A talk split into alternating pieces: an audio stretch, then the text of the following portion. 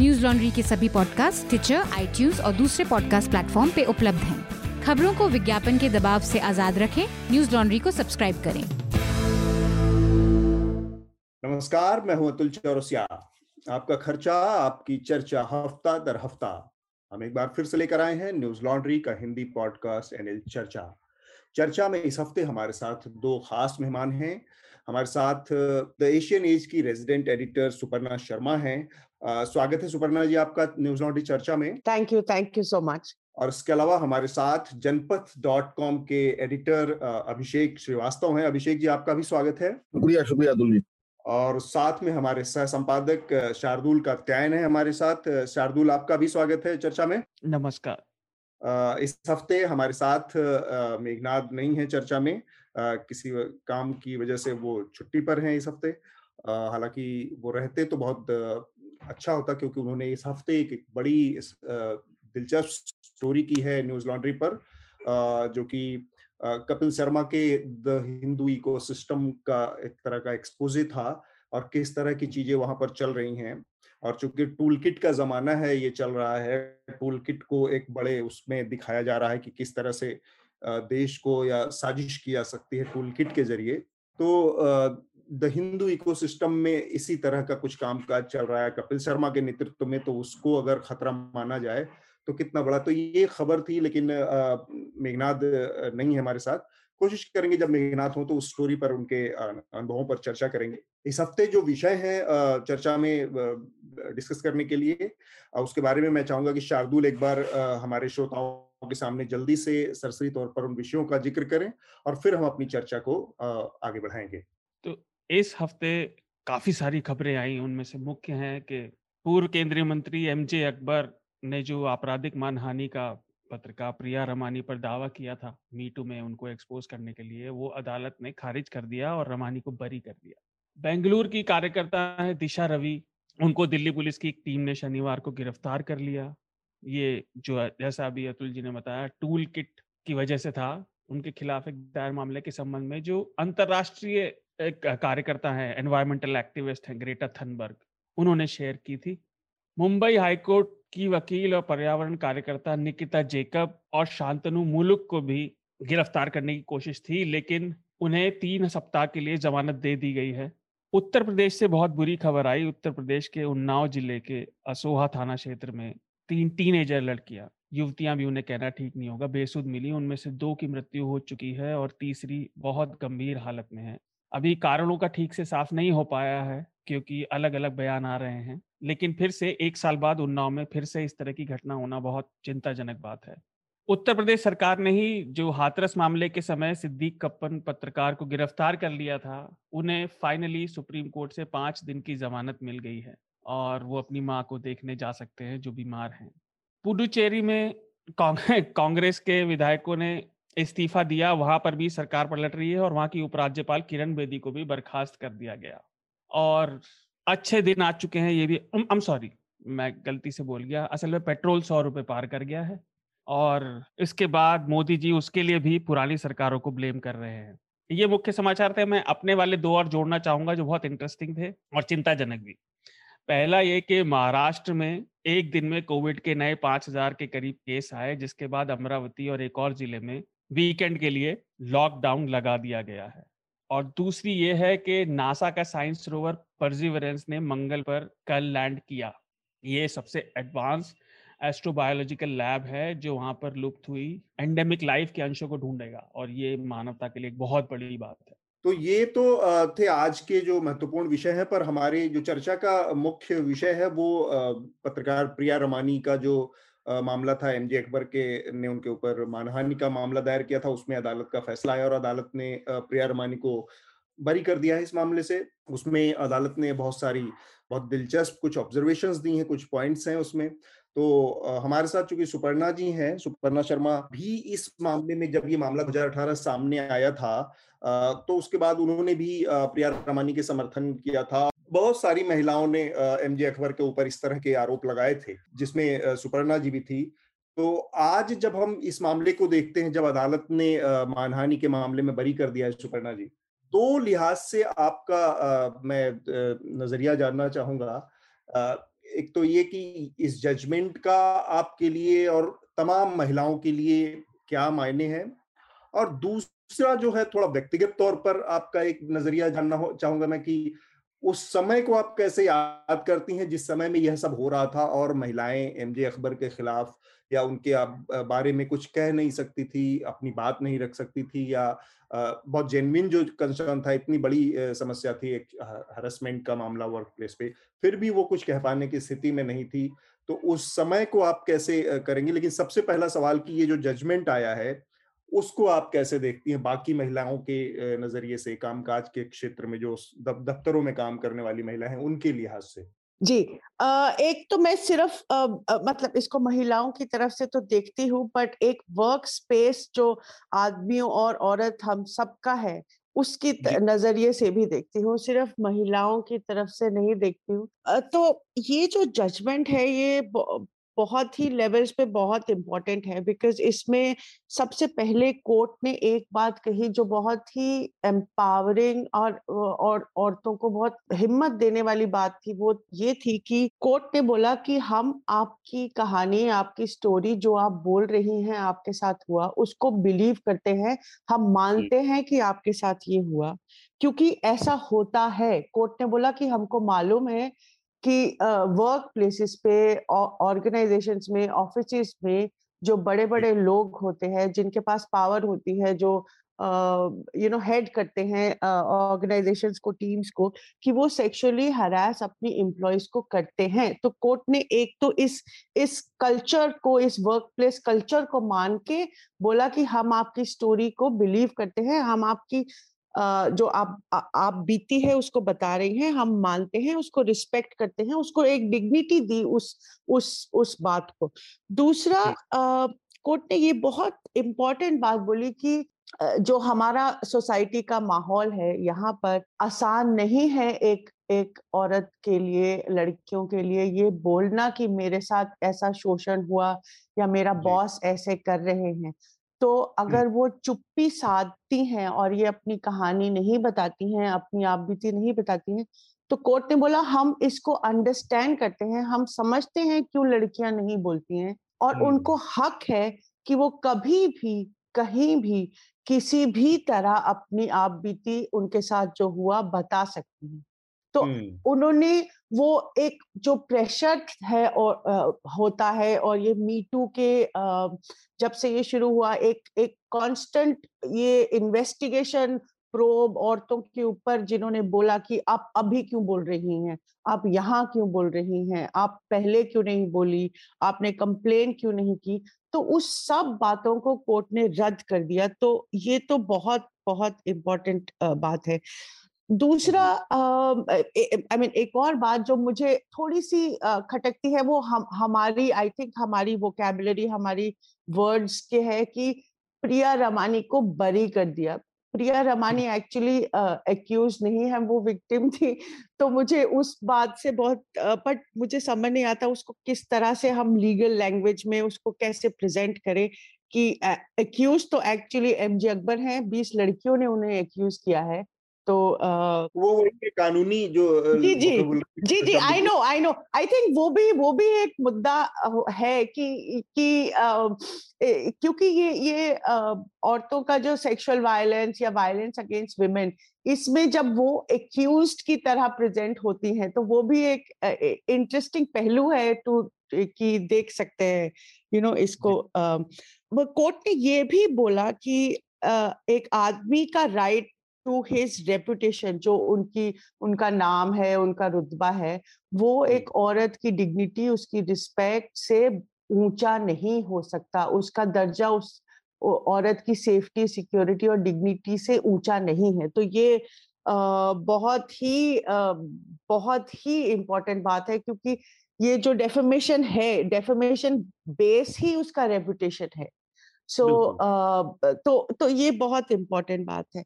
आपका दूसरा आपने पूछा कि पर्सनली मैं उस टाइम को कैसे देखती हूँ?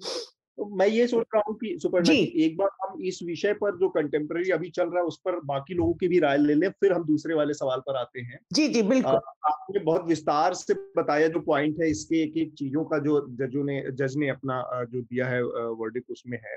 मैं थोड़ा सा और इसको अगर पॉइंट बाई पॉइंट में पढ़ना बताऊँ अपने श्रोताओं को तो एक तो ये है कि किसी महिला को यौन शोषण के खिलाफ अपनी आवाज़ उठाने पर आपराधिक मानहानि के बहाने दंडित नहीं किया जा सकता, क्योंकि महिलाओं के जीवन के सम्मान की कीमत पर प्रतिष्ठा के अधिकार को स्थापित नहीं किया जा सकता।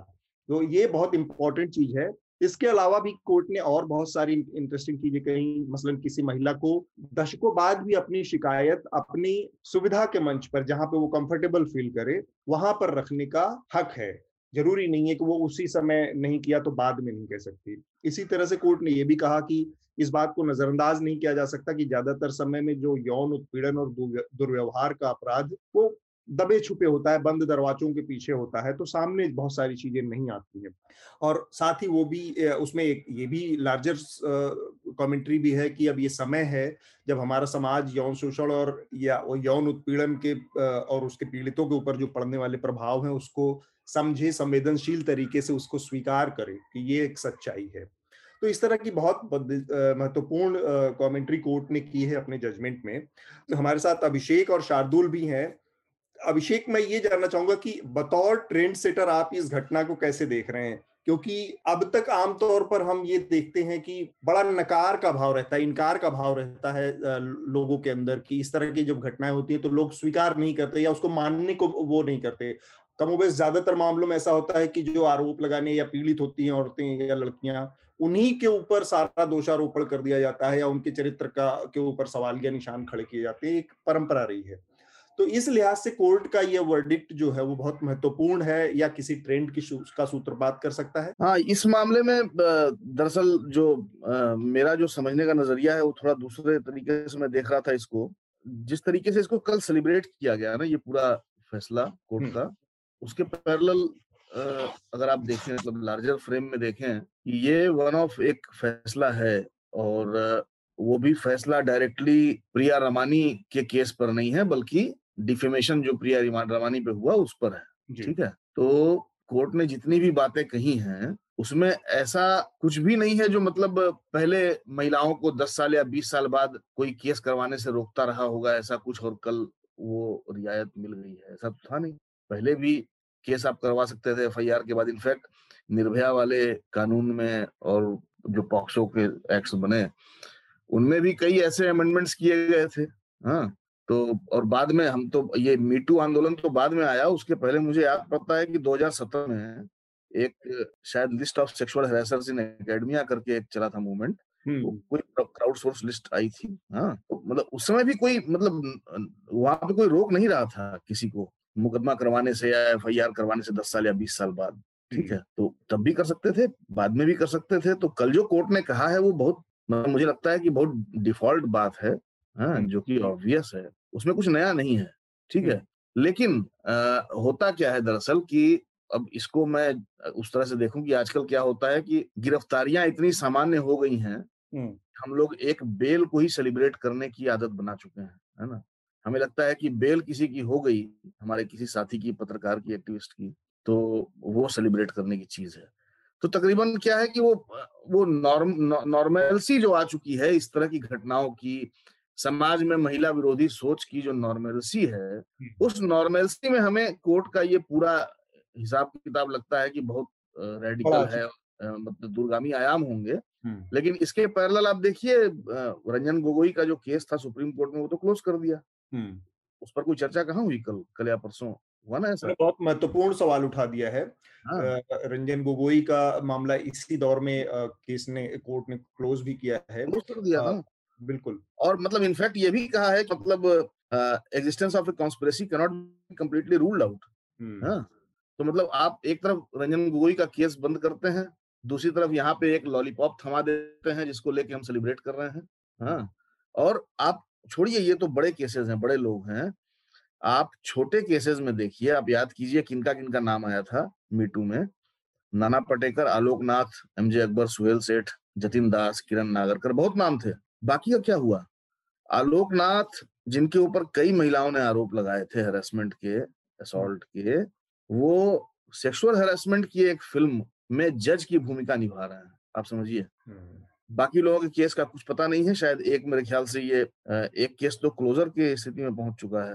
ये नाना पटेकर वाला शायद हम्म। या नगरकर का। मतलब कुल मिला के ये है कि हमने मतलब उस तरह के आरोप आए एफआईआर हुए केसेस हुए हमने ट्रैक नहीं किया। एम जे अकबर दिल्ली में है सरकार के मंत्री हैं तो ज़ाहिर तौर पे ज़्यादा उनको तवज्जो मिली। सौ खड़े महत्वपूर्ण बात है अभिषेक जी कि हाँ। बहुत सारे मामलों में बहुत समय से कुछ नहीं होता था लेकिन यहाँ से एम जे अकबर कोई छोटे आदमी नहीं थे और इस मामले में अगर कुछ हुआ है तो एक एक शुरुआत के ही लिहाज से देखा जाए एक पॉजिटिव नोट के लिहाज से देखा जाए तो ये बहुत महत्वपूर्ण है क्योंकि मैंने शुरुआत में वही कहा कि अभी तक तो ये सबकी भावना थी कि लोग स्वीकार करने को ही तैयार नहीं होते थे चीज़ों हाँ, हाँ, हाँ. तो उस लिहाज से महत्वपूर्ण शार्दुल ये जो जजमेंट आया उस पर आपकी क्या टिप्पणी है मतलब इस पूरे घटनाक्रम को देखते हुए? जैसा अभिषेक ने कहा कि आ, उनकी बातों से ये निकल के आ रहा है कि बहुत ज़्यादा कुछ सेलिब्रेट करने के लिए अभी भी नहीं है, क्योंकि बहुत सारी चीज़ें अभी छोटी जगहों पर, जहाँ और वो जो जो अंडर प्रिवलेज महिलाएँ हैं, लड़कियाँ हैं, जिनको कानूनों की समझ नहीं है, बातचीत बाकी उनकी समझ नहीं है, जिनकी रिसोर्सेज नहीं है जिनके पास, वो अभी भी उससे वंचित ही हैं एक तरह से, और अभी भी वो रिसीविंग एंड पे ही है। जी, देखिए अभिषेक की बात एक हद तक ठीक है, पर सच्चाई ये भी है कि असमानता हमारे देश ही नहीं, दुनिया में जीवन की सच्चाई है। और छोटा सा ही सही बदलाव कहीं से शुरू होगा। अच्छा अभिषेक ने जो एक और बात कही उसमें स्टैचूट ऑफ़ लिमिटेशंस भी आ जाती है कि एक समय के बाद केस नहीं हो पाता। मुझे एग्जैक्टली exactly पता नहीं है कि वो सेक्सुअल अब्यूज में कितना है या होता है कि नहीं क्योंकि मर्डर हम्म। में तो इंडेफिनिट है। आपने कभी भी किया हो उसका केस कितने साल बाद भी चल सकता है लेकिन मुझे ये नहीं पता कि यौन शोषण में ऐसा होता है नहीं पर वो एक इंपॉर्टेंट पॉइंट है। जो बात सुपर्णा जी ने कही उससे जुड़ी हुई बात यह है कि देखिए पीड़ित को अभियुक्त बनाना जो उन्होंने कहा ना कि बरी हो गए जबकि वो हाँ। खुद ही विक्टिम थे ये भी शोषण का ही तो हिस्सा है। क्योंकि इस केस में पीड़िता पर ही आरोप लगा दिया था। जैसा आपने कहा अच्छा अदालत ने जो ये बात कही कि सम्मान और प्रतिष्ठा का अधिकार जीवन और से बड़ा नहीं है। उससे असल में क्या फ़र्क पड़ रहा है कम से कम पॉपुलर कल्चर में जो सेलिब्रेशन है वो क्यों हो रहा है। क्योंकि अभी तक अधिकतर केसेस में क्या होता था जो बहुत ही कॉमन फ्रेज है ना हमारे यहाँ कि आपने ऐसा कैसे कहा किसी प्रतिष्ठित व्यक्ति के बारे में। या किसी महिला के साथ कुछ हुआ किसी लड़की के साथ कुछ हुआ तो पहला response more often than not यही होता था कि तुम्हारी कोई गलती होगी ये संस्कृति और इसमें बदलाव कम से कम शुरू हो सकने की बात है लोगों में भले ही वो अलीट हो ट्विटर वाले हों सोशल मीडिया वाले हों। कम से कम ये बात तो शुरू आई कि आप ये कहना बंद करें और एक लोअर कोर्ट नहीं सही क्योंकि हमें नहीं पता कि एमजे अकबर अभी अपील करेंगे या नहीं। जी। पर ये संस्कृति में बदलाव होगी। जो आपने एक और बात कही जो लंबे समय तक नहीं बोलती मैं उसमें कुछ बोलना चाहता हूँ क्योंकि जो ये दशकों के बाद भी बोलने का अधिकार अदालत ने इसे माना ये ज़रूरी इसलिए है क्योंकि एक तो जो शोषण करने वाले होते हैं और मैं व्यक्तिगत तौर पर नियमित तौर पर अब्यूज विक्टिम से बात करता हूँ अधिकतर बच्चों से वो इस चीज़ को नहीं समझते कि चाहे वो यौन शोषण हो महिलाओं का या जो बच्चों के दूसरे तरीके से शोषण होते हैं उन्हें पीड़ित के जीवन के ऊपर उनमें शोषण करने वाले का लगभग असीमित नियंत्रण या प्रभुत्व होता है जी। और लोगों को ये स्वीकार करने में बहुत समय लगता है और बहुत संघर्ष लगता है कि उनके निकट का कोई व्यक्ति भी ऐसा कर सकता है हम्म। और ये बहुत ज़रूरी बात है क्योंकि अधिकतर लोग आज भी इस तरह की घटनाओं और अपराधियों पर खुलकर बात करने से बचते हैं हम्म। जो अच्छा नहीं है। जो आपने बात कही ना कि रेलेवेंट है या नहीं ये जजमेंट इसलिए रेलेवेंट है। रेलेवेंट ठीक बात। यहाँ पर फिर से वही एक एक दो चीज़ें और हैं जिस पर क्योंकि सुपर्णा जी इस क्लोज से बहुत करीबी से देखती रही हैं जुड़ी रही हैं। एक तो मेरा पहला वाला सवाल है ये सुपर्णा जी लेकिन उसके अलावा भी कुछ सवाल एक आध सवाल जो अभिषेक जी के ज़रिए आए हैं फिर भी वो एक चिंता अभी भी वाजिब बनी हुई है कि ये एक तो एमजे अकबर के ही नज़रिए से देखें तो उन्होंने जो केस दायर किया उस मामले में उनको मात मिली है लेकिन अपराध की सजा अभी भी नहीं मिली है। एक ये सच्चाई है जो अपराध उन्होंने किया था। तो एक दूसरी चीज़ ये कि जो अभी भी उस तरह के जो रिसोर्स नहीं है जिनके पास अंडर प्रिवलेज क्लास से आने वाली लड़कियाँ हैं काम कामकाजी निकलने की कोशिश कर रही हैं घरों से उनके लिए अभी भी परिस्थितियाँ उतनी बेहतर नहीं है। इस पर आप क्या आपकी क्या राय है? एक बात मैं सुपर्णा जी के प्रश्न में जोड़ दूँ आपके कि वो ये भी बात करें कि क्योंकि ये मामला विशाखा गाइडलाइन से पहले का था तो उसमें और आज में क्या वो अंतर देखती हैं? जी। आ, जी। एक एक करके मेरे को अगर ध्यान रहेगा तो मैं बोलती हूँ। एक तो अभिषेक जी की बात सुन के मुझे थोड़ा सा डिप्रेशन सा होने लग लग रहा था। क्योंकि उनकी वो जो कह रहे हैं, वो वही बात है जो हम इतने सालों से सुनते आ रहे हैं कि ऐसा होगा तब तुम जीतोगी, ऐसा होगा तब तुम्हारे लिए अच्छा होगा, ऐसा हो तो ये ये बात मुझे वही पेरेंट्स होते हैं ना जो जो रिपोर्ट कार्ड देखते हैं और बोलते हैं अच्छा इसमें तो हंड्रेड है, इसमें तो हंड्रेड है, पर इधर देखो तुम्हारे सिक्सटी आए इसमें क्या फ़ायदा? तो uh, मुझे थोड़ी सी बात ये खट खटक रही है जिस तरह से वो इसको देख रहे हैं एक बहुत सिनिकल व्यू लेकर। हाउएवर मैं ये बिल्कुल बिल्कुल उनकी बात मानती हूँ कि हम सब जो लड़कियाँ प्रिया रमानी तुषिता पटेल गजाला वहाब पल्लवी गोगोई ये अब ये बहुत प्रिविलेज्ड औरतें हैं हम बहुत प्रिविलेज्ड हैं हम मोस्टली अपर कास्ट हिंदू औरतें हैं जो कॉन्वेंट्स uh, में पढ़ी हैं। हम हम uh, हमारे पास अब अच्छी जॉब्स है सब कुछ है। तो uh, तो हमारी एक पोजीशन बहुत डिफरेंट है उन औरतों से जो नहीं पढ़ी लिखी हैं या जो गाँव में हैं या दलित महिलाएँ हैं उससे मैं बिल्कुल अपना प्रिविलेज पोजीशन मानती हूँ। पर इसका ये मतलब नहीं है कि इस प्रिविलेज के बावजूद हमारे साथ हम सबके साथ ऐसा हुआ है। तो इस बात को आप नहीं नकार सकते हैं कि हमारा एक्सपीरियंस भी बहुत ही डिस्पाइट ये इस प्रिविलेज के बाद इस इस यू नो पढ़ लिख लिखने के बाद जॉब्स होने के बाद हमारे साथ ये हुआ। तो और हमको भी बीस साल लगे ये हिम्मत जुटाने में कि हम ये बोल पाए कि हाँ हमारे साथ ये हुआ पब्लिकली आपस में हमने बहुत बातें करी इस, इ, इ, इसको बहुत डिस्कस किया जब ये हो रहा था बाद में। दूसरा बात अभिषेक जी बोल रहे एम जे अकबर ये मीटू मूवमेंट में मेरे ख्याल में सबसे हाई प्रोफ़ाइल अक्यूज होंगे। उनसे ज़्यादा मतलब वो यूनियन मिनिस्टर थे, वो अभी भी राज्यसभा के मेंबर हैं, वो एडिटर रह चुके हैं इतने बड़े बड़े अखबारों के।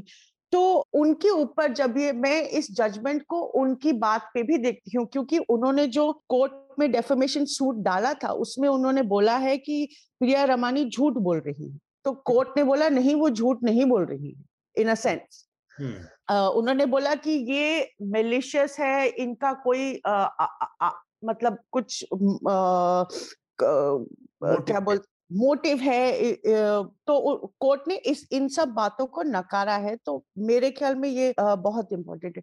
दूसरा ये कि मीटू मूवमेंट कोर्ट्स के बाहर था। जी। वो सोशल मीडिया पे हो रहा था। लोग लड़कियाँ अपनी अपनी कहानी बहुत कुछ आदमियों ने भी अपनी अपनी कहानी शोषण के बारे में सोशल मीडिया पे बोली। तो उनको एमजे अकबर ने कोर्ट में जुडिशियल सिस्टम में ड्रैग किया जिसपे औरतों को विश्वास नहीं था। इसीलिए मीटू मूवमेंट था क्योंकि उनको हमारे क्रिमिनल जस्टिस सिस्टम हमारे कोर्ट्स हमारी पुलिस पे विश्वास ही नहीं था। हमारे लॉज एडिक्वेट नहीं है उन पे विश्वास नहीं था इसीलिए मीटू मूवमेंट एग्जिस्ट करता है तो हम्म। अब जब उन उन्हीं औरतों को आप कोर्ट में ड्रैग कर रहे हैं और यहाँ पर वो जीत रही हैं तो आई थिंक ये बहुत बहुत इंपॉर्टेंट चीज़ है बहुत सिग्निफिकेंट है क्योंकि हम्म। इसमें एक पहले उसमें कुछ भी लीगल नहीं था इन अ सेंस राइट मैं अपनी कहानी बोल रही हूँ या प्रिया अपनी कहानी बोल रही है या कोई भी औरत अपनी कहानी बोल रही है बट उसको आप कोर्ट में लेके गए बोला कि ये झूठ बोल रही है ये गलत बोल रही है इसका कोई मोटिव है? और कोर्ट ने बोला नहीं इसका कोई मोटिव नहीं है ये अपनी कहानी बोल रही है इसको हक है अपनी कहानी बोलने का। तो मेरे ख्याल में ये बहुत इंपॉर्टेंट है और आई डोंट मुझे नहीं लगता कि ये सिर्फ़ ये ये जो इस ये जो हिम्मत देगा औरतों को वो हर लेवल पे आई थिंक उसका इम्पैक्ट होगा। एक इमोशनली बहुत इम्पैक्ट होगा जो कोर्ट ने भी बोला और अभी इन्होंने भी बोला कि जब आपके साथ शोषण हो रहा होता है क्योंकि आप दर्जे में पावर में कम बहुत कम होते हैं जो आपका शोषण कर रहा होता है उनसे।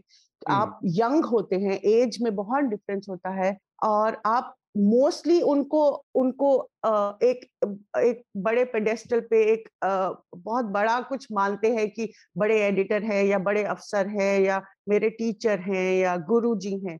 तो जब वो करते हैं तो ये समझ में नहीं आता है कि ऐसे कैसे एक गुरु एक पेरेंट के पोजीशन टाइप में जब आपका को वो आदमी वो आपका शोषण कर रहा होता है तो आपका बिल्कुल मतलब अस्तित्व नष्ट हो जाता है। तो तो आई थिंक ये बहुत सारे लेवल्स पर इसको इस जजमेंट में कितनी सारी लाइंस है कि वो एक टच करती हैं औरतों को। शायद Abhishek ji I am sorry मैं ये औरत और आदमी का बात कर रही हूँ बट बट शायद आप नहीं समझ सकते हैं कि ये इतनी हिम्मत देने वाले कुछ कुछ सेंटेंसेस हैं उस जजमेंट में। अभिषेक आपकी कोई आखिरी टिप्पणी इनके सुपर्णा जी के बातचीत के बाद फिर हम आगे के पहलुओं पर बात करेंगे?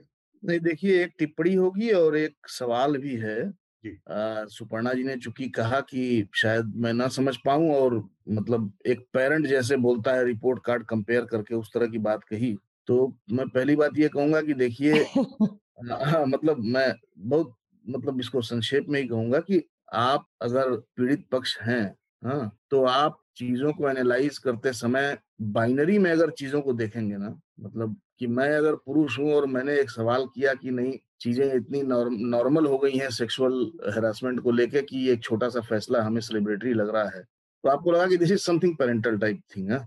तो ये ये असल में बाइनरी में इसको मत देखिए, मैं पूरे समाज की बात कर रहा हूँ हमारे पूरे समाज में चाहे वो पुरुष हो चाहे स्त्री हो जो महिलाओं के खिलाफ हिंसा है या इनफैक्ट पुरुषों के खिलाफ हिंसा या एलजीबीटी के खिलाफ हिंसा। किसी भी तरह की यौन हिंसा की मैं बात कर रहा हूँ किसी भी तरह की यौन हिंसा हमारे समाज के मानस में पूरी मानसिकता में एक सामान सामान्य स्थिति तक पहुँच गई है कि ये तो हो रहा है होता है ठीक है अच्छा यहाँ तो मान लीजिए कि डिफेमेशन केस हुआ और इस पर ज़ोर दिया गया इस पर आप लोगों ने ज़ोर दिया कि यहाँ पर विक्टिम पर ही डेफिमेशन केस हो गया। थोड़ा सा पीछे जाइए और पिछले डेढ़ साल में उत्तर प्रदेश को देख लीजिए आप। कौन सी ऐसी विक्टिम है जिसके परिवार को नहीं सताया गया? कौन सी ऐसी रेप विक्टिम है जिसका एक्सीडेंट नहीं करवाया गया? जिसको सुसाइड करने पर मजबूर नहीं किया गया? जिसके ऊपर एफआईआर नहीं किया गया? जिसको जेल में नहीं बंद किया गया? यूपी में this has become a norm सामान्य बात हो चुकी है आपके पड़ोस में, हाथरस से लेके उन्नाव तक। महिला जाती है, एफआईआर करवाने, एफआईआर नहीं होती है। पुलिस वाले थाने में रेप कर देते हैं, एफआईआर से मना करते हैं, उसके बाद एक्सीडेंट करवाते हैं। क्या क्या होता है यूपी में? मैं अभी देख रहा था गूगल पे कि F I R on rape victim in UP, इतने लिंक्स थे, मैं खोजता गया मतलब और ताज़ा 18 फरवरी से लेके अब तक, पिछले एक डेढ़ साल तक। तो मैं, मेरे कहने का मतलब ये है कि घटनाएँ चूँकि इतनी आम हो चुकी हैं कि उनकी तुलना में हमें ये छोटी सी जीत लगती है कि बहुत बड़ी जीत है और वास्तव में बड़ी जीत लगेगी इमोशनली और मोरली हमें ये बिल्कुल हक है कि हम क्लेम करें इस पर और इससे ताकत लें। लेकिन मेरे कहने का मतलब ये नहीं है कि आप उसको बाइनरी में देखें और मेरी बात को पेरेंटल समझें। मैं पूरे समाज के लेवल पर इस बात को कह रहा था। आ, आ, दूसरी बात जो आ, आ, कही सुपर्णा जी ने मैं थोड़ा सा उस पर एक डाउट आया मुझे। उन्होंने कहा कि चूँकि ये movement MeToo movement social movement था सोशल मीडिया पर चला था और वो इसलिए चला था क्योंकि न्यायपालिका और बाकी ऑपरेटर्स पे विश्वास नहीं था है ना? तो अगर संस्थाओं पे विश्वास नहीं था और सोशल मीडिया में सोशल एम्बेसिंग करने का ये मूवमेंट था और जिस पे एलिगेशन लगा उस व्यक्ति ने उसे खींच के कोर्ट में वो ले गया एमजे अकबर ले गए कोर्ट में और उसी कोर्ट में आपको जीत मिल गई मतलब आपको वहाँ से बरी किया गया ठीक है? मेरा एक छोटा सा बस यही सवाल था कि अगर तमाम विक्टिम्स को न्यायपालिका पर विश्वास नहीं था और वो सामाजिक नेम एंड शेम के कैंपेन में थे तो क्या अब न्यायपालिका पर विश्वास हो जाएगा? मतलब इसको थोड़ा सा लार्जर कंटेक्स्ट में कहूँ तो कहीं ये एक एक अदालत द्वारा दिया गया फैसला सेफ्टी वॉल्व का काम तो नहीं करेगा कि आप, आपको लगे कि नहीं, अब तो न्यायपालिका सही है, कोई नहीं, चलो आज एफ़ करवाते हैं। हाँ मतलब जैसे होता क्या है ना कि जब व्यवस्था से भरोसा उठता है तो व्यवस्था के ऑपरेटर्स भरोसा गेन करने की कोशिश करते हैं। हम्म, ठीक तो है ये उस जवाब कह रहा हूँ। सुपर्णा जी से ही इसका जवाब जान लेते हैं संक्षेप में। सुपर्णा जी क्या इससे ये भरोसा इन महिलाओं को तमाम महिलाओं को मिलेगा कि अब वो बजाय सोशल मीडिया के एक ऐसे प्लेटफॉर्म पर जाने के बजाय सीधे सीधे लॉ एंड ऑर्डर के जो स्टेब्लिश्ड मैकेनिज्म है, उसमें जाएँ, उसका इस्तेमाल करें और ऐसे लोगों को सजा दिलाने की कोशिश करें? जी, मेरे को एक्चुअली इस सवाल से ही ऑब्जेक्शन है क्योंकि ये ये सवाल फिर से औरतों पे ही ओनर्स डाल रहा है एक्शन का। जो कि कोर्ट की जजमेंट में उन्होंने बोला आपको हक है आप जहाँ अपनी कहानी बताना चाहें वहाँ बता सकते हैं। आ, तो मैं इस इस इस सवाल को ही सही नहीं मानती हूँ अभिषेक जी। मैं आ, आ, आ, आ, मैं आपकी बात आई टेक ऑन बोर्ड आप जो बिल्कुल कह रहे हैं बिल्कुल सही है। कि अगर हम देखें किस तरह से एक एक रे, एक रेप विक्टिम जा रही थी और उनको आग लगा दी थी मतलब वो दिल दहलाने वाली बातें हाथरस या यू नो किसी भी केस को देखे, मैं बिल्कुल आपकी बात मानती हूँ कि ये कुछ भी नहीं है, बट ये हम लोगों के लिए आप मानिए कि 20 तीस औरतें और मी टू मूवमेंट का है ही वो, जिस तरह से वो एक रिले रेस होती है। एक लड़की ने बोला, फिर दूसरी ने बोला, उसको हिम्मत आई, उसको हिम्मत आई।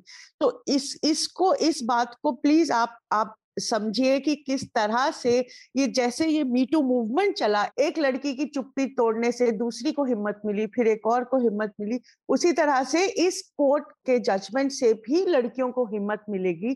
क्योंकि ये डेफोमेशन केस एक हथियार हो गया था एक्यू जिन जिन आदमियों का नाम लिया गया था मीटू मूवमेंट में कि इसके ज़रिए औरतों को फिर चुप कराने का। तो वो हथियार थोड़ा सा कमज़ोर पड़ गया है जी, जी इस जजमेंट से। तो वो बहुत आई थिंक वो बहुत बहुत इम्पोर्टेंट है कि लड़कियाँ मैं ये नहीं कह रही कि अब भाग भाग के कोर्ट पे जाएँगी या अभिषेक जी एक एक जगह कह रहे हैं कि जैसे पुलिस थानों में ही रेप होते हैं। तो औरतों का उस सिस्टम में फेथ होने के लिए बहुत कुछ बद, बदलेगा तब फेथ आएगा।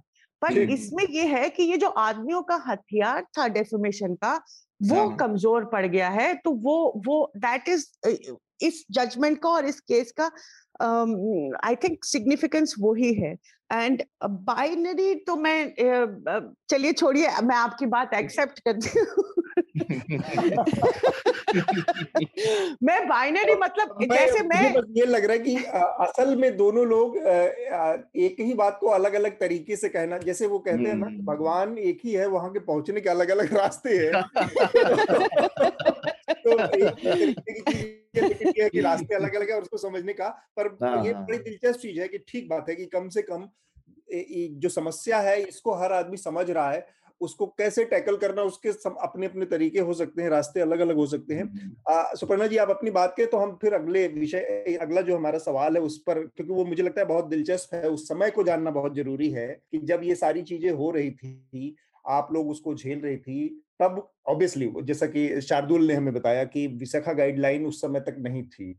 और नहीं अब का समाज आज के समाज में आज लड़कियाँ उस समय से ज़्यादा बाहर निकल रही आज आपके पास कंपैरेटिवली बहुत सारे टूल्स हैं। आपके पास सोशल मीडिया है अपनी बात कहने के बहुत सारे मंच हैं। तब के मुकाबले समाज आज ज़्यादा खुला हुआ है। जी। फिर भी उस समय को अगर आप बता सके अपनी कहानी के ज़रिए अगर बता सके अपने अनुभवों के ज़रिए बता सके तो और भी बेहतर होगा। जी उस समय पर आ, मतलब एम जी अकबर के जो आ, आए हैं केसेस वो जब वो टेलीग्राफ अखबार उन्होंने शुरू किया था कैलकाटा में उससे जुड़े हुए कुछ केसेस हैं। फिर उसके बाद उन्होंने दी एशियन एड शुरू किया दिल्ली बॉम्बे कैलकाटा हैदराबाद तो उससे जुड़े हुए केसेस हैं। उस टाइम पर वो उनका तकरीबन एज होगा 43 42 कुछ होंगे जब ये 1993 1992 की बात है। और हम सब पल्लवी प्रिया मैं तुषिता पटेल गजाला गजाला हमसे भी छोटी हैं। उस टाइम पे हम ट्वेंटी टू ट्वेंटी थ्री की एज हमारी रही होगी। uh, हम सबके लिए ये पहली जॉब थी।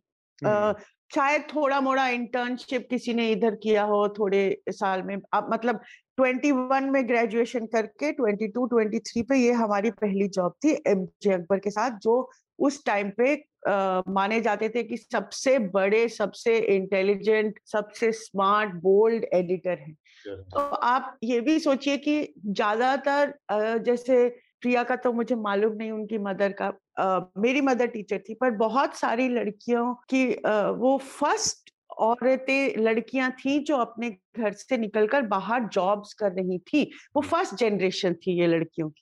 उनकी मदर्स पढ़ी लिखी होंगी, पर बहुत लड़कियों की मदर्स ने जॉब नहीं की, जैसे तुषिता की मदर ने कभी जॉब नहीं की। तो ये फ़र्स्ट जनरेशन था जो बाहर जाके काम कर रहा था immediately almost out after graduation तो हम एकदम मतलब हमारी, हमको ये जॉब मिली एम जे अकबर के साथ काम करने के लिए तो हम हम लोगों का आप मान नहीं सकते कि इतना प्रिविलेज हम को लगता था कि हम बहुत यू नो हम कुछ है हम कुछ सीखेंगे कुछ करेंगे दुनिया बदलेंगे देश बदलेंगे यू नो जिस जिस जज्बे से लोग जर्नलिज्म ज्वाइन करते हैं तो वो बिल्कुल यू नो था और और एक और होता था कि ये जो शोषण हुआ हमेशा सीक्रेसी में भी होता था बट पता भी होता था हमारे सीनियर्स को तो कुछ कुछ सीनियर्स ऐसे भी होते थे कि अगर एम जे अकबर किसी लड़की को रात को होटल में बुलाते थे वो बहुत बारी अलग अलग जगह पे जाके बॉम्बे में कैलकाटा में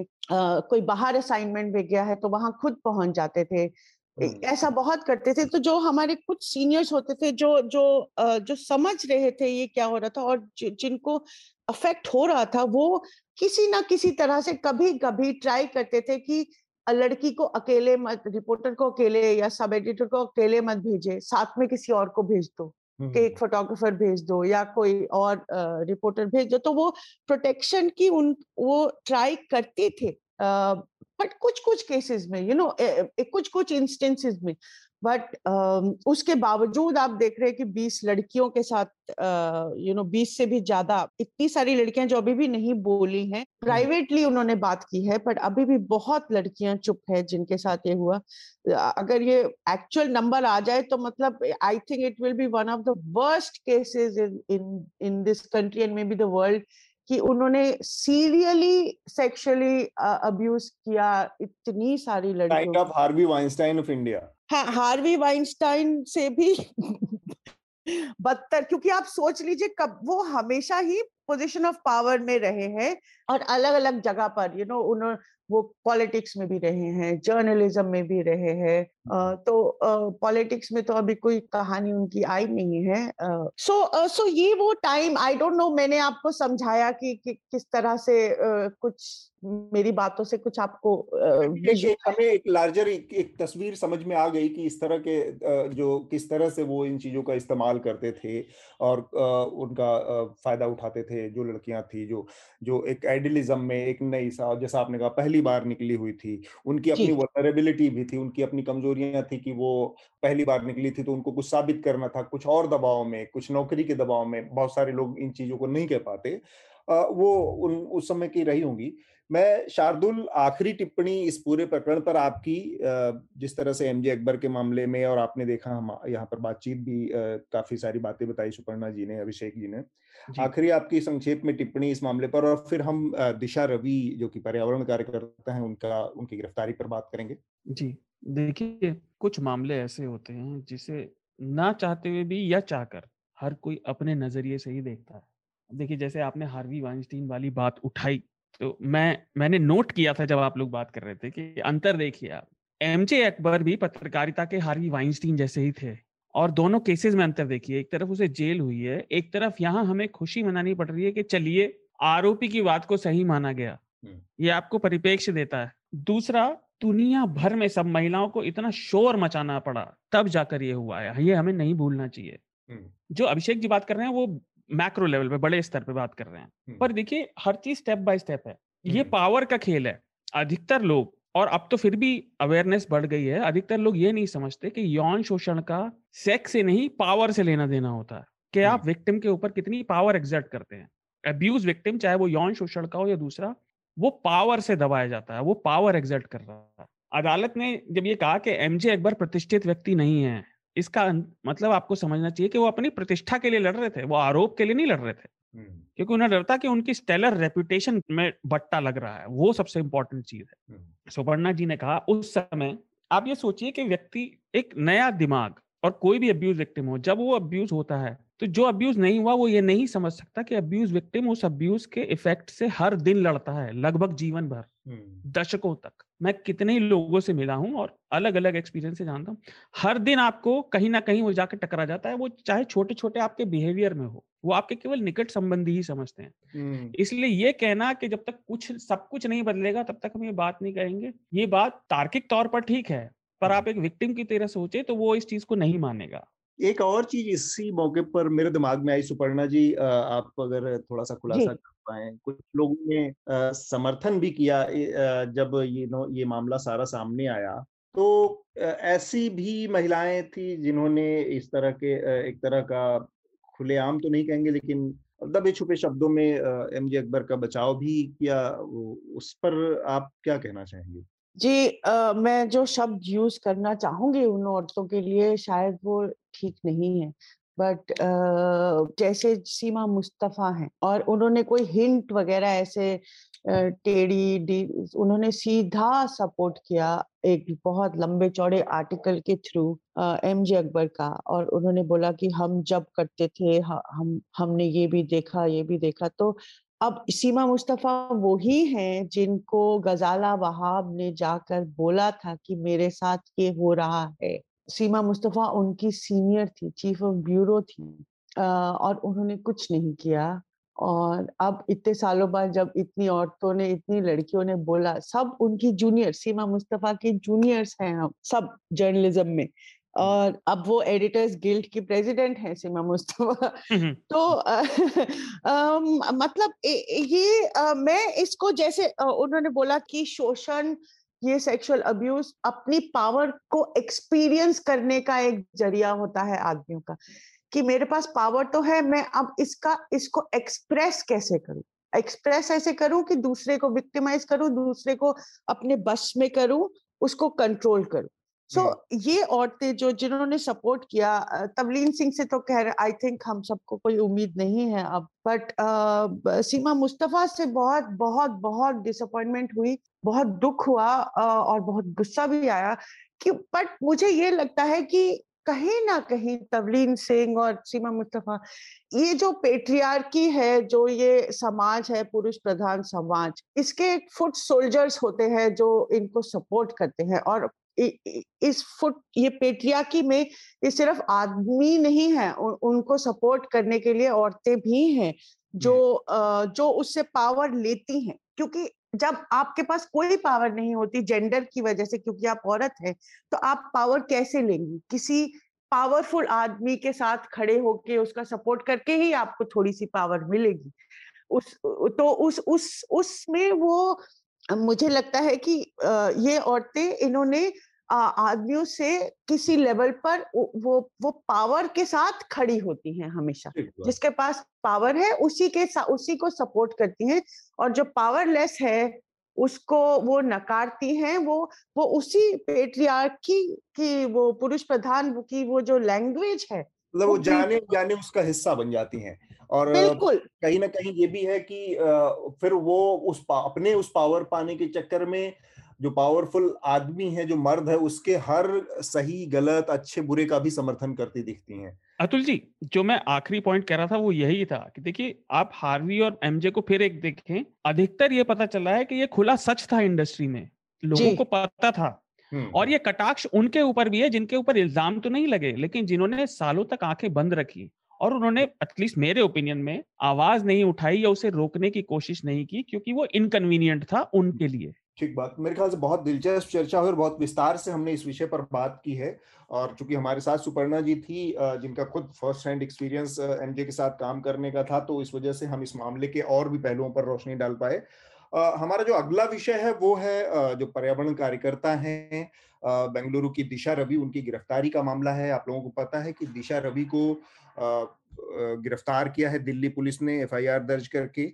और इस मामले में उनके ऊपर आरोप है कि उन्होंने जो पर्यावरण कार्यकर्ता ग्रेटा थनबर्ग द्वारा शेयर की गई वो टूल किट थी, उसमें उन्होंने एडिटिंग की थी या वो उसका उसका प्रसार कर रही थी, आगे बढ़ा रही थी। हालाँकि ये पूरा का पूरा मामला ही अपने आप में बहुत एब्सर्ड और विचित्र किस्म का है क्योंकि टूल किट जैसी चीज़ें का बेसिक कॉन्सेप्ट अगर समझना हो तो ये समझिए कि कोई भी संस्था, कोई भी संगठन, कोई भी कार्यकर्ता, सामाजिक कार्यकर्ता अपने अभियान को, अपने मकसद को बढ़ाने के लिए इस तरह के गाइडलाइंस बनाता है कि क्या करना है, क्या उसके गाइडलाइंस में क्या उसके हैशटैग होंगे, किस तरह से हम लोगों को इन्फ्लुएंस करेंगे, किस तरह के लोगों को उसका कंटेंट क्या होगा, ये सारी चीज़ें उस टूल का हिस्सा होती हैं।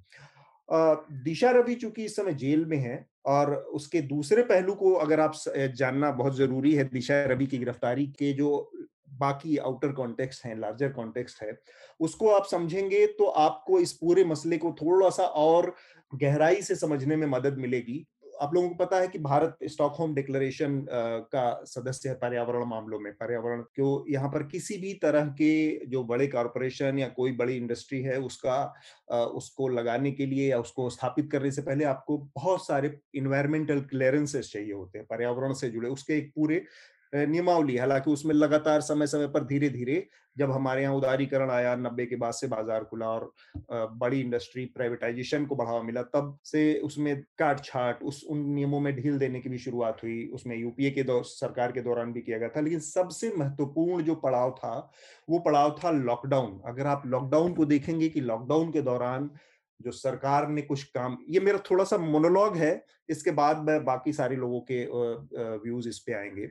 तो लॉकडाउन के दौरान आपने देखा कि सरकार ने किस तरह से कई सारे कानूनों को में फेरबदल किया। मसलन वो श्रम कानून हो, ये पर्यावरण से जुड़े कानून हो इवन जो ये कृषि कानून भी आए अध्यादेश के ज़रिए ऑर्डिनेंस के ज़रिए, वो भी इसी में शामिल किए। तो बहुत सारे कानून पिछले दरवाजे से लॉकडाउन के दौरान जब सबकी निगाहें कहीं और थी, ध्यान कहीं और था, चिंताएँ कुछ और थी, तब सारे काम सरकार ने किए। उसी दौरान सरकार ने पर्यावरण संशोधन कानून भी नई पर्यावरण नीति भी पास की और इसके तहत बहुत सारे ऐसे नियम बनाए गए कि पर्यावरण मामलों में प्राइवेट कंपनियों को बहुत सारी छूट दी गई। और ये इस तरह से किया गया कि उसकी जो अंतिम तिथि थी मतलब कानून आने से लेके और जो सुझाव देने के लिए पंद्रह दिन का मिनिमम समय रखा गया था बीस जून के आसपास की बात है। और इस पर जो फ्राइडे फॉर फ्यूचर करके जो संस्था है इनकी ग्रेटा थनबर्ग की, जिससे कि दिशा रवि भी जुड़ी हैं, इन लोगों ने एक व्यापक कैंपेन किया कि इतने कम समय में इतने महत्वपूर्ण नियम बदला बदले जा रहे हैं,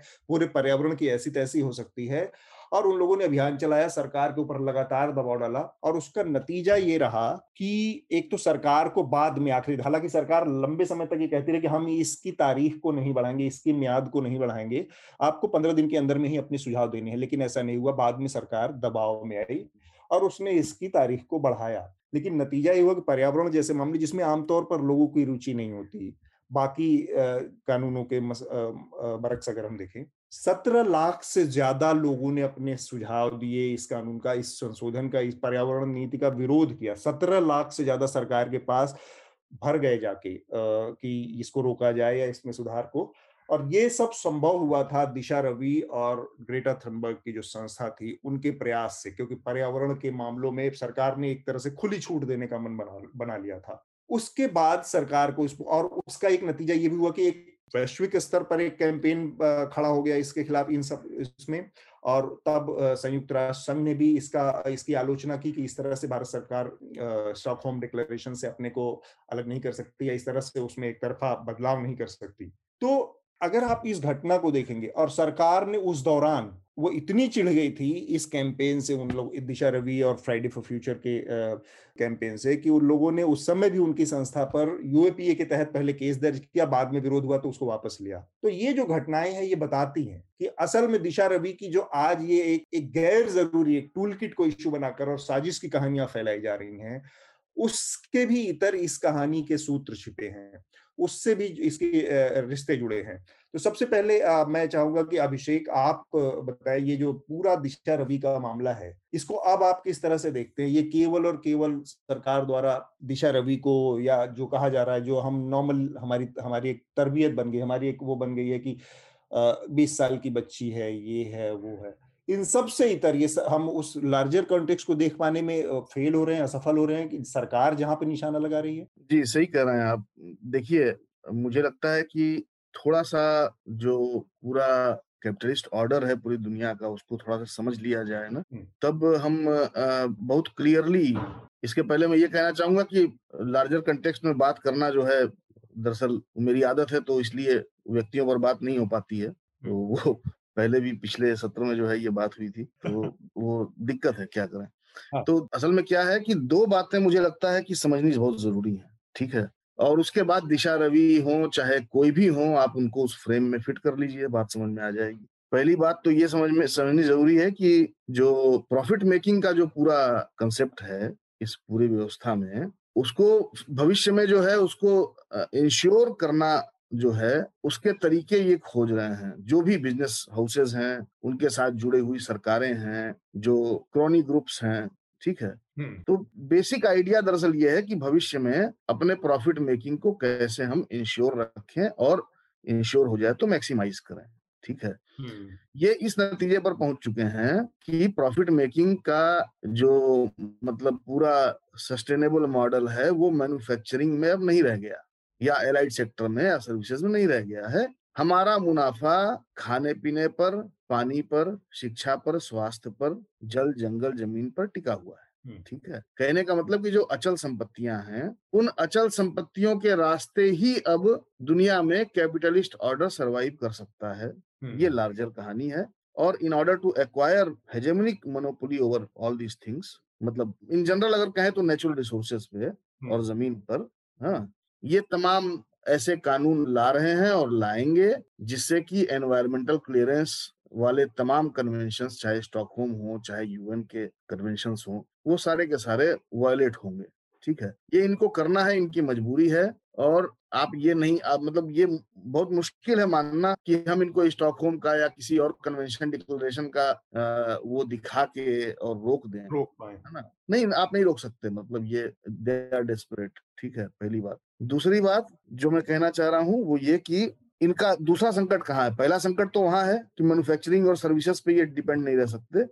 दूसरा संकट ये है कि इन्होंने जो जिस तरह का स्पेकुलेटिव कैपिटल पैदा किया है पिछले कुछ सालों में जो फाइनेंस कैपिटल है शेयर मार्केट ये वो। और सब प्राइम जो हुआ था क्राइसिस 2008-9 में उसमें ये समझ गए थे कि इनके बैंक बहुत कमज़ोर हैं सारा पैसा इनका फर्जी है रियल मनी नहीं है है ना? हम्म। तो वो वर्चुअल जो वर्चुअलिटी आ गई थी इनके पूरे सिस्टम में उस वर्चुअल को रियल बनाने के लिए भी बहुत ज़रूरी है कि वो ज़मीन जंगल इस तरह की ठोस अचल चीज़ें कब्जाएँ ठीक है? ये दो संकट इनके मोटे मोटे हैं। अब यहाँ से क्या निकलता है कि जो लोग भी दुनिया भर में चाहे ग्रेटा हो और चाहे दिशा हो हम्म जो लोग भी दुनिया भर में काम कर रहे हैं जल जंगल ज़मीन के निजीकरण और उसके लूट के खिलाफ चाहे वो किसी एनजीओ में करते हो चाहे वो पॉलिटिकल पार्टी से करते हो चाहे वो जंगल में रह के माओवादी कर रहे हो मैं सबको एक खांचे में रख रहा हूँ ठीक है। आप समझिए इससे ये भी आपको समझ में आएगा कि इन सबके लिए अर्बन नक्सल क्यों कहा जाता है?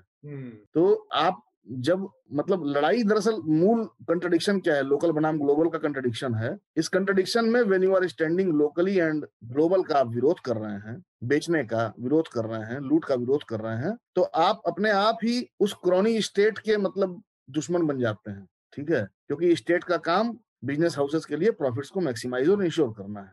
ठीक है ऐसी स्थिति में दिशा रवि की गिरफ्तारी या ग्रेटा थुनबर्ग के टूलकिट मतलब एक मामूली सा वर्ड डॉक्यूमेंट है उसको टूलकिट साजिश बताया जाना या और पीछे जाइए तो भीमा कोरेगांव का पूरा साजिश बताया जाना और तमाम ऐसे लोगों को गिरफ़्तार किया जाना जो लोग जल जंगल ज़मीन पर बोल रहे थे फादर। स्टेन स्वामी से लेके गौतम नवलखा तमाम लोग आज से हाँ। नहीं बोल रहे हैं इसमें भी एक और दिलचस्प चीज़ है कि जो। आपने साजिश का ज़िक्र किया तो एक तो पैटर्न है इस सरकार के पिछले चार घटनाओं को अगर आप देखें जो भीमा कोरेगांव का आपने ज़िक्र किया इसके बाद हाँ। आप सी एनआरसी का प्रोटेस्ट करने वालों को हाँ। खिलाफ देख लीजिए दिल्ली का दंगा जब हुआ हाथरस की जो घटना हुई उसके बाद भी आप देख लीजिए और अब ये जो चल रहा है किसानों के आंदोलन तो जो कॉन्स्पिरेसी हाँ। वाला मामला इनका एंगल है जो पैटर्न है कि हर चीज़ को एक अंतरराष्ट्रीय साजिश बताना और उसके ज़रिए इसको बदनाम करना।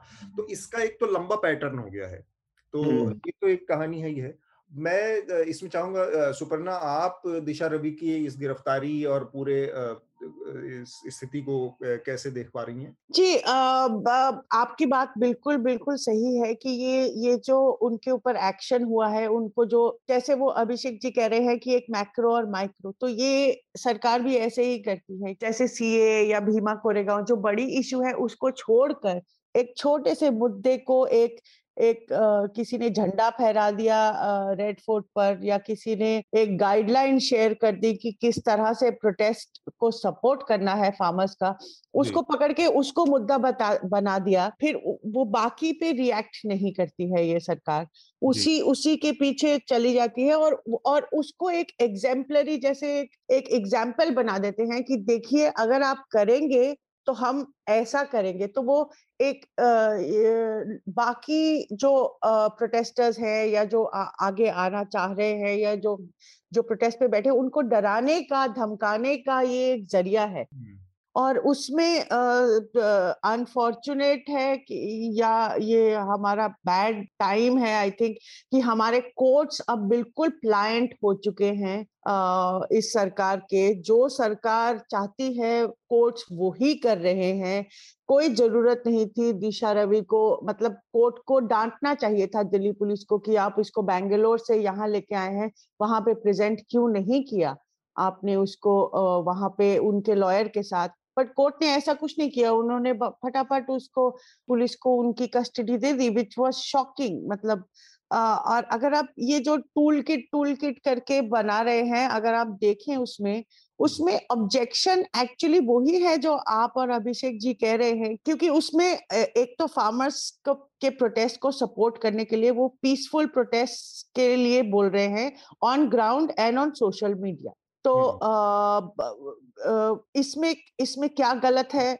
कुछ भी गलत नहीं है इसमें। वो एक एक सपोर्टिंग पीसफुल कोई वायलेंस का कहीं ज़िक्र नहीं है। बट उसमें डेमोक्रेसी की बात है कि ये सरकार फैशिस्ट है। वो इनको चुभी होगी ज़रूर बात।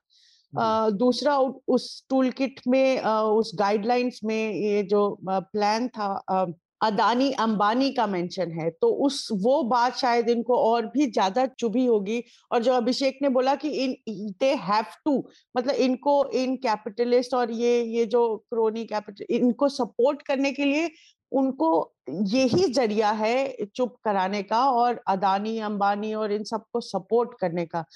तो आई डोंट नो अब आगे इसमें क्या होगा, बट इस सरकार से तो बिल्कुल कोई उम्मीद नहीं, ना ही कोर्ट से उम्मीद है। तो अगर आपके पास कुछ आइडियाज़ हैं तो बताइए प्लीज़।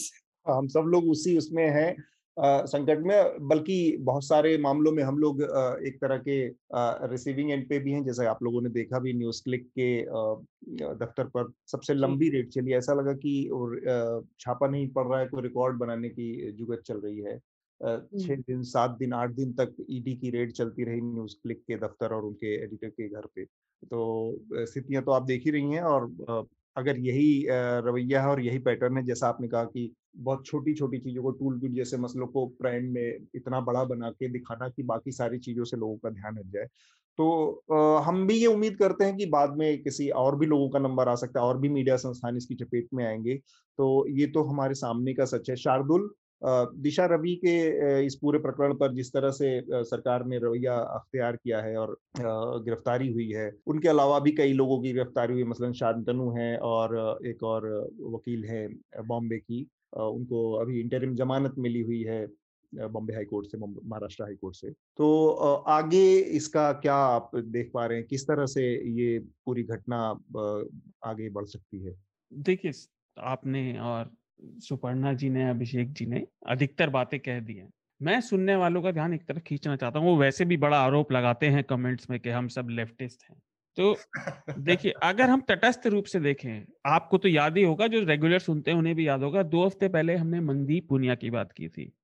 और मैंने आखिर में बताया था कि उन्हें बिना उनके डिफेंस लॉयर के रिमांड पर भेज दिया गया हिरासत में। दिशा के साथ भी यही हुआ। यही हुआ। है ना? पाँच दिन की रिमांड पे उन्हें भेज दिया। अच्छा जो उन्होंने टूल किट शेयर की उसके बारे में मतलब पचड़ा क्या है? मुझे ये नहीं समझ आता। भाई, ऑर्गेनाइज करने का कोई तरीका उस टूल किट का पर्पस लिखा हुआ ये है कि जो ग्राउंड पे जाके प्रदर्शन को सपोर्ट नहीं कर सकते, वो ऑनलाइन करें। ऑनलाइन भी तो फोरम है। हम अगर अपने एफर्ट को ऑर्गेनाइज कर रहे हैं, उसमें क्या गलत है? सरकार नहीं करती, मंत्री एक साथ ट्वीट नहीं करते। किसी के विरोध में या किसी उपलक्ष्य में किसी के दिन पे ये ऑर्गेनाइज होने का तरीका है अपने एफर्ट को क्योंकि अकेला चना कई बार बाहर नहीं फोड़ सकता। आपको आवाज़ सुनवाने के लिए इकट्ठा होना पड़ता है। अच्छा मैं मेन पॉइंट जो लाना चाह रहा था इन दो तीन चीज़ों से कि प्रोसीजर फॉलो क्यों नहीं हो रहे। और उसकी जड़ आप अगर याद करें प्रधानमंत्री ने जो राज्यसभा में भाषण दिया वहाँ पर है वो क्या कह रहे थे? कि कोई किस ये प्रधानमंत्री के शब्द है मैं पैराफ्रेज कर रहा हूँ कि ये लोग सोल पर बात नहीं कर रहे कानूनों की प्रोसीजर पर बात कर रहे हैं। आप देखिए ये तो चलता है। ये चलता नहीं है यही तो समझ में दिक्कत है। डेमोक्रेसी में सरकार का इकबाल वही है कि वो जो मर्ज़ी करे चाहे वो वायलेंस करे पुलिस और उससे उसको हक है लेकिन वो प्रोसीजर फॉलो करके करे। अपराधी प्रोसीजर फॉलो नहीं करते लेकिन सरकार को उन्हें पकड़ने और सजा सजा देने के लिए भी प्रोसीजर ही फॉलो करना पड़ेगा। बिल्कुल। और अगर प्रधानमंत्री ये कह रहे हैं प्रोसीजर तो होता आता है ऊपर नीचे। तो इसका मतलब ये है कि व्यवस्था ये मान रही है कि प्रोसीजर फॉलो ना भी हो कोई बात नहीं। हम्म, बहुत महत्वपूर्ण सवाल आपने उठाया। ये उन जिस जिस कैजुअल तरीके से उन्होंने कहा कि लोग बात कर रहे हैं कि हमसे पूछा कि नहीं पूछा डिस्कस किया कि नहीं उनको लग रहा है मतलब एक नॉन डेमोक्रेटिक आदमी ही ये बात कह सकता है भाई आप संसद में बहस क्यों नहीं करेंगे इतने महत्वपूर्ण कानून पे? आप जो डेमोक्रेसी की सोल को नहीं समझता। डेमोक्रेसी हाँ। की सोल ये नहीं है कि मुझे पता है सबके लिए क्या ठीक है मैं वो हाँ। कर रहा हूँ। ना। डेमोक्रेसी की सोल ये चाहे आपको पता हो लेकिन जब तक सब राज़ी होंगे आप नहीं कर सकते। हाँ। अच्छा एक चीज़ और। एक टिप्पणी मैं करूँगा बाद में आप बोलिए। हाँ जी हाँ जी बिल्कुल। एक चीज़ और जो दिशा रवि ने बात दाखिल करी है कि उन, उन्होंने भी तो यही कहा कोर्ट में शायद संडे को या शनिवार को कहा था कि उनकी चैट लीक करी जा रही हैं। टीवी नेटवर्क्स के साथ ये सारी वही रूल बुक फॉलो हो रही है जो एसएसआर से शुरू हुई थी। चैट निकाल लो उसे फॉलो करो बदनाम कर लो। से भी पहले दिल्ली दंगों के दौरान में लोग हाँ दिल्ली दंगों में भी यही हुआ था। और पर्यावरण की आखिरी बात देखिए जो अभिषेक जी ने कहा मैक्रो बात मैं स्पष्ट रूप से कहना चाहता हूँ और ये अनपॉपुलर ओपिनियन है मेरे लिए पर्यावरण कई बार इंसानी इश्यूज़ से पर्सनली ज़्यादा ज़रूरी होता है क्योंकि उसका एक रीजन ये है कि पिछले सौ सालों में हमने जितनी स्पीशीज अलग अलग एक्सटिंक्ट करती हैं क्योंकि इंसान अपने आप को बड़ा ज़रूरी समझता है। हम केवल स्तनपाई जीव ही हैं हम भी मैमल्स हैं। हमने जितनी प्रजातियाँ एक्सटिंक्ट कर दी हैं धरती से उनका सीमा नहीं है। पिछले मतलब एक मिलियन दस लाख करीब एक करोड़ साल में उतनी अपने आप नहीं हुई जितनी हमने सौ साल में कर दी। हम्म। तो ये लालच की लड़ाई है और इसमें भी सबसे ज़्यादा एशिया पैसिफिक रीजन में ही हुई है। तो ये लड़ाई तो चलेगी। पर्यावरण की लड़ाई बहुत मुश्किल और बहुत लंबी है और उसके लिए कॉर्पोरेट जिनकी जेबें भर रही हैं वो नहीं चाहते बदलाव। हो हम्म, अभिषेक, आप अपनी बात कहें। हाँ मैं दरअसल अभी शार्दुल बोल रहे थे कि प्रोसीजर और डेमोक्रेसी की बात कर रहे थे। तो मैं ये कहना चाहूँगा कि हम लोग बार बार प्रोसीजर और डेमोक्रेसी पर जो ज़ोर देते हैं, हमारे जैसे लोग जिनको लेफ़्ट का कहा जाता है सामान्य नागरिक भी ये बात कह सकता है, उसको ये बात समझ लेनी चाहिए कि डेमोक्रेसी भी एक फॉरेन आइडियोलॉजी ही है, उनके तई और जो सीआरपीसी है वो भी फायर आइडियोलॉजी है ठीक है? तो जो संसद में खड़े होके वो कहते हैं कि एफडीआई एक खतरनाक चीज़ है। तो आप उस ब्रैकेट के भीतर देखिए ना कि उनकी जगह बैठ के देखिए कि उस ब्रैकेट में क्या क्या आ सकता है और फिर देखिए कि उनको किस बात का अफसोस है। उनको दरअसल इस बात का अफसोस है कि उनको विरासत में एक मॉडर्न स्टेट सेकुलर स्टेट और डेमोक्रेटिक स्टेट मिला है। इसके अफसोस में वो जी रहे हैं। हम्म। क्योंकि उनको बनाना तो हिंदू राष्ट्र है ना भाई। अब आप समझिए हिंदू राष्ट्र अगर बनाना है और मिला है आपको डेमोक्रेसी हम्म, तो उसमें सेकुलर जोड़ के। हाँ हाँ सेकुलर जोड़ के मतलब और लीडर कॉम्बिनेशन है, है? और इसीलिए वो वो कह चुके हैं साफ़ साफ़ कि ये फॉरेन डिस्ट्रक्टिव आइडियोलॉजी है। तो हम जिस आप समझिए कि हम लोग हमारी प्रेरणाएँ कितनी भिन्न हैं। मुक्तिबोध एक बड़ी खूबसूरत बात कहते हैं एक कविता में कि मेरी और तुम्हारी प्रेरणाएँ बिल्कुल भिन्न हैं तुम्हारे लिए जो विष है वो मेरे लिए अन्न है। हम्म। हैं? तो। हम जिस लोकल लोकल स्टैंड आई पर खड़े होकर बात कर रहे हैं डेमोक्रेसी और प्रोसीजर के।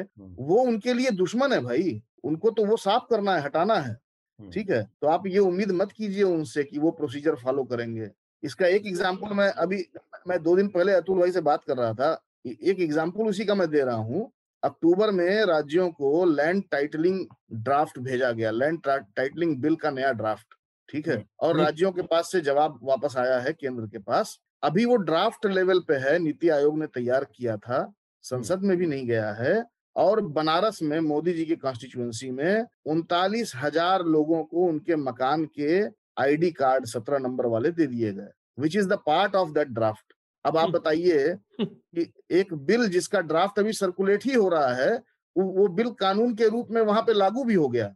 और। अखबारों में उसकी मुनादी छप रही है कि योगी जी ने इतने मकान डिजिटाइज करवा दिए। वो उस कानून का हिस्सा था। किस प्रोसीजर की बात कर रहे हैं इस देश में आप? कोई मतलब नहीं है उसका। सही बात वो आ, मैं कह तो रहा हाँ, था मैंने शुरू में कटाक्ष किया था एक छोटा सा कि अच्छे दिन आ गए हैं पेट्रोल सौ के ऊपर चला गया है।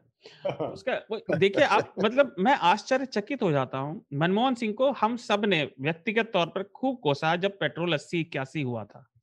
लेकिन उस समय पर बैरल कीमत 125 से 135 डॉलर थी कच्चे 110 से 115 हाँ मतलब काफ़ी ज़्यादा थी। बहुत ज़्यादा थी। और ये सरकार ने बासठ से पैंसठ प्रतिशत टैक्स लगा रखा है जब कोविड के टाइम पे कीमतें पैंतीस डॉलर तक पहुँच गई थी। और वो कह रहे हैं कि पुराने वालों की गलती है। साहब झूठ को भी तो कम से कम वर्क तो अच्छे से लपेट दो साफ़ दिखे तो नहीं। कमाल ही कर देते हैं अब इस मामले में तो खैर अब हम लोगों ने बहुत पहले भी बात की है। आ, एक आखिरी टिप्पणी मैं सुपर्णा जी से लूँगा। हमने कितनी बार बात की कि पार्लियामेंट में खड़े होकर झूठ बोलने की परंपरा तो पार्लियामेंट की भी सेंटिटी जाती रहेगी वहाँ पर भी गलत बयानी कर दी जाती है गुमराह कर दिया जाता है पूरी पार्लियामेंट को। मसलन इसी जो जिस कानून की बात मैं कर रहा था उस ये पर्यावरण जिस मामले में लोगों को दिशा रवि और ग्रेटा थनबर्ग ने कैंपेन किया था उस मामले में भी सरकार ने पार्लियामेंट में खड़ा होकर कुछ कहा और बिल कुछ कह रहा था। तो आप सीधे सीधे पार्लियामेंट की ही जब पूरी सैंक्टिटी को खत्म कर देंगे तो फिर भरोसा करने के लिए बचेगा। आखिरी टिप्पणी सुपर्णा जी आपका इस पूरे मामले पर? जी आ, आप क्या बोलूँ? ये जैसे मैं ये टूल किट पे ही बोलूँगी कि अमित शाह जब पार्लियामेंट जा रहे थे जम्मू कश्मीर में वो आर्टिकल थ्री थ्री सेवेंटी को रद्द करने के लिए तो एक उनकी फ़ोटो है जिसमें उन्होंने एक कागज़ पकड़ा हुआ है जिसमें पूरा वो डिटेल दिया दिख रहा है उसको जूम करके जब देखें कि ये करना है इसको इन्फॉर्म करना है ऐसे करना है तो दिशा रवि की जो गाइडलाइन टूल किट जो भी हम बोल रहे हैं वो अमित शाह जी ने जो पकड़ा हुआ था वो जम्मू कश्मीर को स्प्लिट करने का और वो थ्री सेवेंटी निकालने का, उससे कोई डिफरेंट नहीं है। It's the same thing, but वही ये उनका झूठ पार्लियामेंट में, बाहर कोर्ट्स में, मीडिया को, हर जगह ये सरकार झूठ बोलती है। तो और पार्लियामेंट की सैंक्टिटी तो इनके, ये डेमोक्रेटिक तो है ही नहीं तो पार्लियामेंट को ये कुछ मानते ही नहीं है। तो वहाँ पर भी झूठ बोलते हैं वो आई I मीन mean, उनका उनका इट फिट्स इन विद जो जो पार्लियामेंट को क्या समझते हैं वो वो वो दिखता है जिस तरह से वो उसको पार्लियामेंट को सिर्फ़ अप, अपनी बातों को एक स्टैंप देने के लिए यूज़ करते हैं और डिबेट्स नहीं करते हैं यू नो कोई डेमोक्रेटिक डिबेट नहीं कितना ऑपोजिशन पार्टीज़ को लड़ना पड़ा just to discuss far, farm laws. तो फॉर्म लॉज से जुड़ी तीन चीज़ें बहुत महत्वपूर्ण है। एक तो ये फार्म लॉज ऑर्डिनेंस के ज़रिए लाया गया है। किसी स्टेक होल्डर से कोई बातचीत नहीं की गई है। लोकसभा राज्यसभा में ज़बरदस्ती पास कराया गया है बिना जबकि वहाँ पर अपोजिशन मांग करता रहा कि वोटिंग हो वोटिंग नहीं करवाई गई बुलडोजर चलाकर पास कराया गया। ये सब सच्चाइयाँ हैं और ये कह रहे हैं कि ये किसानों के हित में हम लोग अच्छे के लिए लाए हैं। तो खैर, ये सारी चीज़ें पब्लिक डोमेन में है। हमारे पास थोड़ा सा समय की भी अब कमी है तो हम अपना आखिरी जो हमारी चर्चा का राउंड होता है रिकमेंडेशन का राउंड हम उस पर चलते हैं। शार्दुल, सबसे पहले मैं चाहूँगा आप अपना रिकमेंडेशन हमारे श्रोताओं को दे। क्या इस हफ़्ते आप रिकमेंड करेंगे? मैं जो एक रिकमेंडेशन देने वाला था, वो मुझे पता है, अतुल जी देंगे तो मैं दूँगा नहीं। नहीं मैं हो सकता है ना दूध आप दे नहीं नहीं वो मेघनाथ वाला आप देंगे आपको देना चाहिए। मैं दूसरा देता हूँ जो मैंने छांटा इसके बीच में जो हाँ. बहुत मतलब मेरी पसंद का आर्टिकल है अभी आया है। न्यू साइंटिस्ट एक वेबसाइट है जिसे मैं रेगुलरली पढ़ता हूँ उस पर एक आर्टिकल है our impact on earth ecosystems and biodiversity in graphics. तो जो लोग बहुत ज़्यादा लंबे और डेटा को पढ़ना पसंद नहीं करते ये उनके लिए बहुत अच्छा आर्टिकल है समझे कि हम इस धरती को कितना नुकसान पहुँचा रहे हैं और पहुँचाया है। दूसरा मेरा रिकमेंडेशन है आर्टिकल 14 पे एक दो फरवरी को डेटाबेस का आर्टिकल छपा था कि कैसे सेडिशन केसेस में बहुत ज़बरदस्त बढ़ोतरी हुई है हिंदुस्तान में कुणाल पुरोहित का लिखा हुआ। जी। वो उन्हें पढ़ना चाहिए। और ती, तीसरा न्यूज़ लॉन्ड्री हिंदी पर बसंत का आर्टिकल है नवदीप कौर और शिव कुमार जिनके लिए दिशा रवि की तरह ही गिरफ्तारियों का ऑर्डर हुआ उनकी उगाही का सच क्या है असल में? हम्म। ये तीन मेरे रिकमेंडेशन बहुत दिलचस्प। अभिषेक आप क्या रिकमेंड करेंगे? आ, मैं एक छोटी सी फ़िल्म रिकमेंड कर सकता हूँ। हाँ. ये 2020 में मैंने अभी पिछले कॉलम में ज़िक्र भी किया था परसों परसों हाँ. फ़िल्म का नाम है news of the world news of Tom ये आई थी वैसे हाँ टॉम हैंक्स वाली। आई थी 2020 में लेकिन अभी चार पाँच दिन पहले नेटफ्लिक्स पे आई है दस दस तारीख को। हाँ। और ये बड़ी शानदार फ़िल्म है इस लिहाज से कि ये तो अमेरिकन सिविल वॉर का मामला है डेढ़ सौ साल पहले का लेकिन उस समय भी किस तरह बाहर की खबरों को बाहर के विचारों को डिस्ट्रक्टिव समझा जाता था। और जो कबीले का नेता होता था वो नहीं चाहता था कि उसके कबीले के लोग बाहर के विचार या खबरों या सूचनाओं से संपर्क में आए और आज भी देखिए कि हमारे कबीले का नेता जो है वो बाहर की चीज़ों को डिस्ट्रक्टिव मानता है ठीक है? या जो उसके लिए डिस्ट्रक्टिव है उसको वो बाहरी मानता है इस तरह से कहिए। तो वो न्यूज़ ऑफ़ द वर्ल्ड देखिए एक शानदार टॉम हैंक्स का किरदार है जो घूम घूम के अखबार पढ़ते हैं सिविल वॉर के दौरान अलग अलग इलाकों में और उनके अनुभव हैं।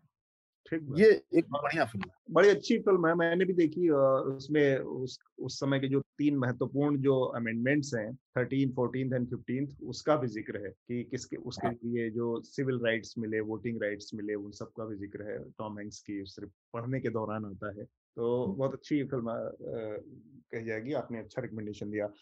सुपर्णा जी आप क्या रिकमेंड करेंगी? Uh, जी मैं एक बुक रेकमेंड करूँगी।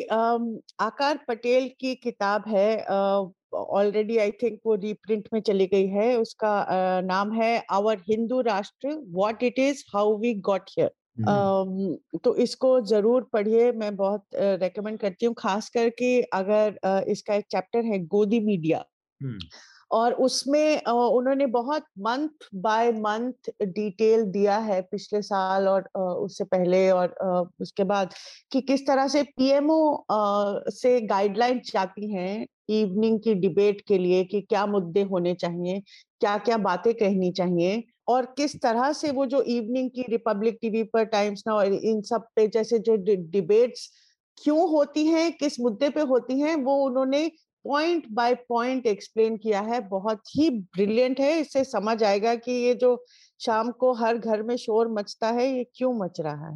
हम्म। अतुल जी आप अपना रिकमेंडेशन दें उससे पहले मैं एक और देना चाहता हूँ। हाँ, उसका कॉन्टेक्स्ट ये है कि मुझे ट्विटर पर एक मैसेज आया जो कोई श्रोता होंगे हमारे चर्चा के अभिषेक नाम है। हम्म। उन्होंने बोला था कि आप कभी फ़िल्म विल्म नहीं रिकमेंड करते आपको करते हैं। जैसे बाकी लोग करते हैं वो मेरे को कह रहे थे। तो मैं एक और रिकमेंडेशन रिकमेंडेशन देना चाहूँगा और मैं क्षमा मांगना चाहूँगा अगर लोगों को वो वियर्ड लगे क्योंकि मैं वियर्डो हूँ। जैसे लोग फ़िल्म देख के इमोशनल होते हैं तो मैं बता देता हूँ। हाँ. मैं स्पेस और एस्ट्रोफिजिक्स से बहुत इमोशनल हो जाता हूँ। तो एक नेशनल जोग्राफिक पे डॉक्यूमेंट्री है strangest things in the universe वो देखें और मुझे यूनिवर्स देखना इसलिए पसंद है क्योंकि उससे पता चलता है कि हम इतने ज़रूरी भी नहीं है। पूरे ब्रह्मांड में। तो बड़े दिलचस्प रिकमेंडेशन है मेरे बस दो छोटे छोटे एक तो ये कि जो कपिल मिश्रा का द हिंदू इकोसिस्टम वाली वाला राइटअप है वो आप सब लोग ज़रूर पढ़ें। न्यूज़ लॉन्ड्री पर हिंदी और अंग्रेज़ी दोनों भाषाओं में है। जिसमें आपको सुविधा लगे उसमें पढ़ें। और इसके अलावा मैं एक डॉक्यूमेंट्री रिकमेंड करना चाहता हूँ जो कि नेटफ्लिक्स पे है the edge of edge of democracy ये ब्राज़ील के दो प्रेसिडेंट्स के टेन्योर के ऊपर है और उसके अंदर की जो उथल पुथल कहानियाँ और डेमोक्रेसी के नाम पर जो चलने वाली क्लासिक पावर कॉरिडोर की जो उठापटक है, उसके ऊपर है। तो ये दो चीज़ें रिकमेंड करूँगा मैं। और इसके साथ ही हम अपनी आज की चर्चा को रोकेंगे, उससे पहले आप लोगों से एक अपील जो हम हमेशा करते हैं कि न्यूज़ लॉन्ड्री एक ऐसा प्रयास है जिसकी कोशिश है कि मीडिया संस्थान सरकारों के या फिर कॉरपोरेशन के विज्ञापन से मुक्त होकर एक ऐसा मीडिया प्लेटफॉर्म, एक ऐसा मंच, एक ऐसा मॉडल बने, जो कि अपने सब्सक्राइबर्स के दम से खर्च चले, ताकि आज जिस तरह से हम मीडिया की बदनामी देख रहे हैं या मीडिया को एक्सपोज होता हुआ देख रहे हैं, खबरों में चुनना किसको दिखाना है, किसको नहीं दिखाना है, किस खबर को दबाना है, दबा, अब जिस खबर को चलाना है उसको कितना ट्विस्ट करके दिखाना है, उसमें कितना डिस्टॉर्शन भरना है। तो ये सारी चीज़ों से बचने के लिए ज़रूरी है कि अब एक ऐसे मीडिया का मंच हो, एक ऐसा मॉडल तैयार हो भारत में जो कि कम से कम इन विज्ञापनों, इन इन कॉरपोरेशन और सरकारों के दबावों से मुक्त हो। और वो तभी है जबकि आप जो सब्सक्राइबर्स हैं जो इसके कंज्यूमर है वो सीधे सीधे इसमें हिस्सेदारी करें। तो न्यूज़ लॉन्ड्री को सब्सक्राइब कीजिए या फिर इस तरह के तमाम मीडिया संस्थान जो कि किसी तरह के विज्ञापन से मुक्त हों कॉरपोरेशन के या फिर सरकारों के दबाव से मुक्त हों तभी वो अपनी बात कह सकते हैं। तो उनको सब्सक्राइब कीजिए उनको समर्थन दीजिए अपना। आप सभी लोगों का बहुत बहुत शुक्रिया थैंक यू धन्यवाद। थैंक यू न्यूज़ लॉन्ड्री के सभी पॉडकास्ट ट्विटर आईटीज और दूसरे पॉडकास्ट प्लेटफॉर्म पे उपलब्ध हैं। खबरों को विज्ञापन के दबाव से आज़ाद रखें। न्यूज़ लॉन्ड्री को सब्सक्राइब करें।